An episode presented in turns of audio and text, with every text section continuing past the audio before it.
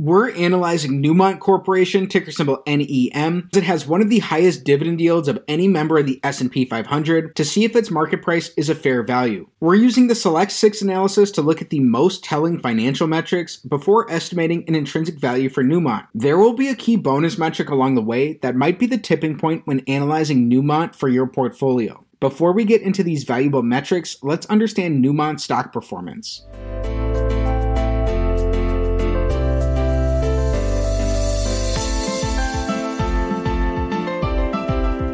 So currently, the business is trading for $48.55 per share. Over the last year, their stock price is down pretty significantly, declining 38%, outpacing the decline in the S&P 500. Over the last five years, however, Newmont is compounding their stock price at 4% annually. Over the last 10 years, their stock price is compounding at 2% annually. And going back prior to the global financial crisis, Newmont's stock price is pretty much flat. Their stock is only up 6% over the last 18 years. Keep in mind that the company has a 4.5% dividend yield currently, which is significantly above average, and their average dividend yield throughout this time frame would be in addition to these compounded annual returns. So Newmont is down $38 from their 52 week high. The company's up $11 from their 52 week low. Newmont doesn't have a lot of short interest around the business, and they are a very large business. They have a $38.5 billion market cap. To learn more about the business, Newmont Corp is primarily a gold producer with operations and assets in the United States, Canada, Mexico, the Dominican Republic, Peru, Suriname, Argentina, Chile, Australia, and Ghana. It is also engaged in the production of copper, silver, lead, and zinc. The company's operations are organized in five geographic regions North America, South America, Australia, Africa, and Nevada. As of the end of 2021, it had proven and probable gold reserves of almost 93 million ounces, with land covering nearly 63,000 square kilometers. The company was founded in 1916 and is headquartered in Denver, Colorado. Starting off with metric number one, we want their average return on capital over the last five years to be above 14%. There are two key reasons for this. The first is that over the long run, over the course of decades, a stock is likely to return approximately what its underlying business returns, and these business returns will be captured here by return on capital. The second is that the average publicly listed business earns about a 7% return on capital, so by looking for a benchmark of 14% or higher, we can potentially build in some margin of safety for ourselves based off the overall quality of their business being about twice as good as average average. Newmont's return on capital have declined over this time frame. In their most recent fiscal year, the company earned just less than 6% returns on capital and averaged out over the past 5 years. Newmont is earning about 7% returns on capital, so just about in line with those of a typical business. Meaning that this is an X here on metric number 1.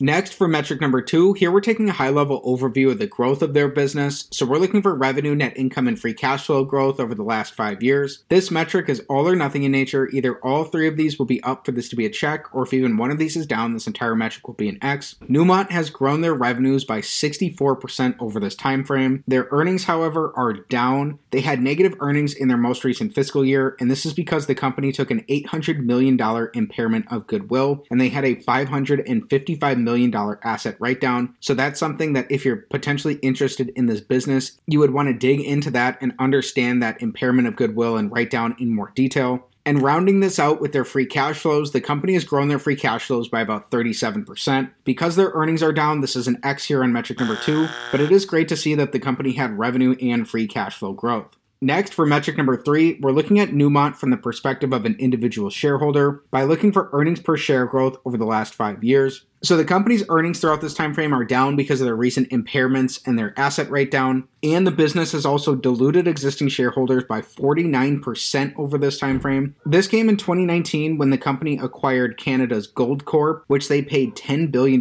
for. That was primarily a share-based acquisition, which is why there was such heavy dilution here. With their earnings being down and their shares outstanding being up, this is going to be an X on metric number three for Newmont. Next up, metric number four, we're looking for free cash flow per share growth for Newmont. So their free cash flows have grown by 37% over their last five years. However, with the company diluting existing shareholders by 49%, that shareholder dilution is going to outpace their growth in their free cash flows, meaning that the company's free cash flows per share have actually declined over this period. And this is an X here on metric number four. So far, we're not starting off so hot for Newmont. Through our first four metrics, we're still looking for our first check of the day on the business. Next up, for metric number five, here we're evaluating how the business is using debt. So we don't want to be investing in overly levered businesses because during economic downturns, it's overly levered businesses that are likely at the greatest risk of poor outcomes. We want their net debt, which is their total debt minus their cash and their short term investments, to be below the amount of free cash flow that the business has produced over their last five years. So Newmont took on additional debt in 2019 to fund that acquisition. Since then, they paid a lot of that down. The company did take on some additional debt more recently. Newmont also made a $24 billion takeover bid of Newcrest Mining, which is one of their rivals in Australia. So, with that bid being pretty recent, and depending on how that goes, the company could be adding on to this debt position in pretty significant terms. However, for the time being, over their last five years, the company has produced $9.5 billion worth of free cash flow, so that is very easily able to support their current net debt position. With the company's current free cash flows, they'd be able to pay off all of their net debt in only about two and a half years. So, this is a strong check on metric number five, as it looks like the company is strongly able to generate free cash flows, and they have so in all five of these years. And it looks like they're using a modest amount of debt in their business relative to their free cash flows. So, this is our first check of the day on metric number five. Metric number six, the big metric of them all, we want their average free cash flow to their total enterprise value to give us a yield that's above 5%. If this is the case, this may offer a slight risk premium to the yield of the 10 year treasury, and it may offer a potential starting point for a reasonable valuation of Newmont.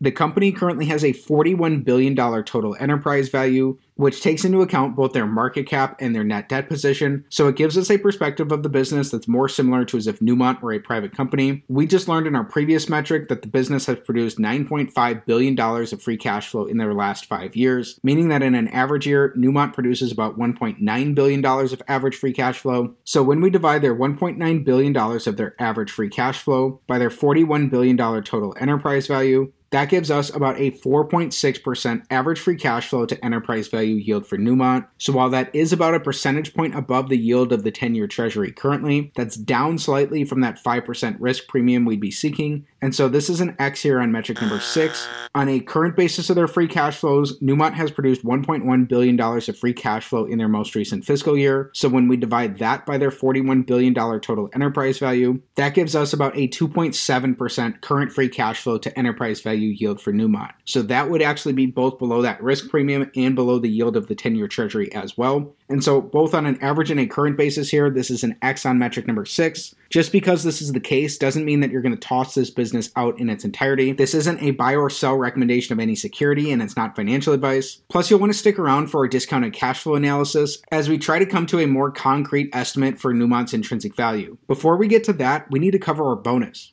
So as our bonus, here we're looking at Newmont's dividend profile. Newmont again pays out a 4.5% dividend yield. This is one of the highest yields in the S&P 500. However, people make mistakes all the time by blindly chasing dividends, so it's important to stop and look at the underlying fundamentals of a business like we've been doing to see whether the business is able to support their dividends. That's been the case in 4 of these 5 years. However, in Newmont's most recent fiscal year, the company did not support their dividend payouts using their cash flows. So, this may be a potential concern for the business. They are using a pretty reasonable amount of debt relative to the free cash flows that they produced over their last five years. However, we ideally want businesses to support their dividends using their cash flows, and with Newmont's high relative dividend yield, this may be a potential concern here if you're potentially interested in the business, in part for its abilities to return cash to shareholders through its dividends. With their major takeover bid for Newcrest Mining, this could potentially be an issue here as well. So, not saying that that will be one way or the other, but that's just something you'd want to keep in mind for this business.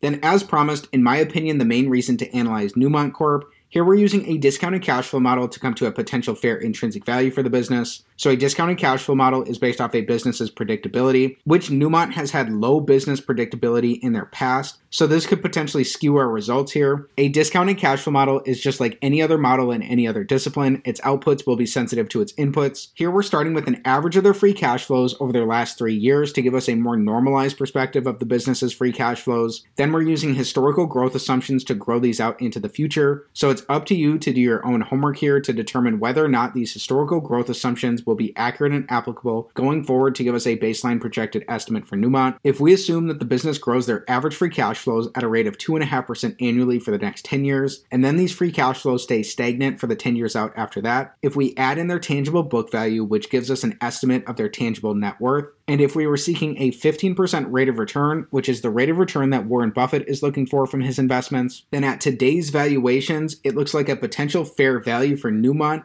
is around $44 per share. That's down about $4 below the company's current stock price and that's well within the range of where the business has traded at within the past year. You'll want to be mindful of some factors at play here. Again, Newmont has had low business predictability in its past, so that potentially impacts the accuracy of a discounted cash flow model, and this is just an estimate, anyways. Additionally, we would not be doubly counting their dividends, so their 4.5% dividend yield would be included in this 15% discount rate. And then please be mindful that this type of analysis is not financial advice, it's not a buy or sell recommendation of any security. And before considering any potential investment decision, please consult with your financial advisor.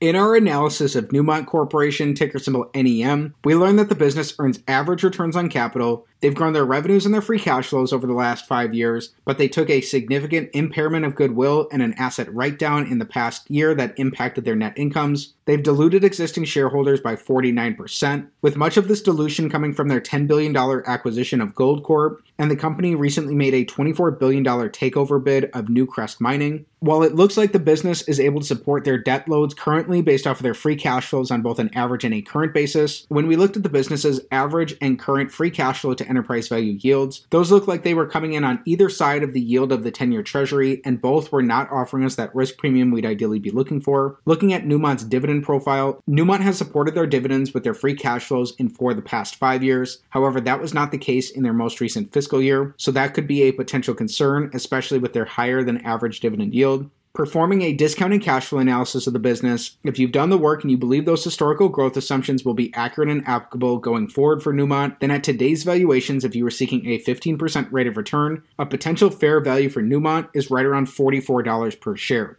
Again, just slightly below what the company's current stock price is, and well within the range of where the business has traded within the past year and within 2023. So, with the factors from our analysis in mind and their potential takeover acquisition, it looks like Newmont would be a moderate candidate in terms of its attractiveness for further research. This is a company that would be worth digging in and learning more about if you're potentially interested in. So, if you enjoyed today's video, please be sure to like the video, subscribe to the channel for more stock analysis videos, and comment down below what business you want me to take a look at next time. Thanks for learning about Newmont Corporation with me, and have a great day.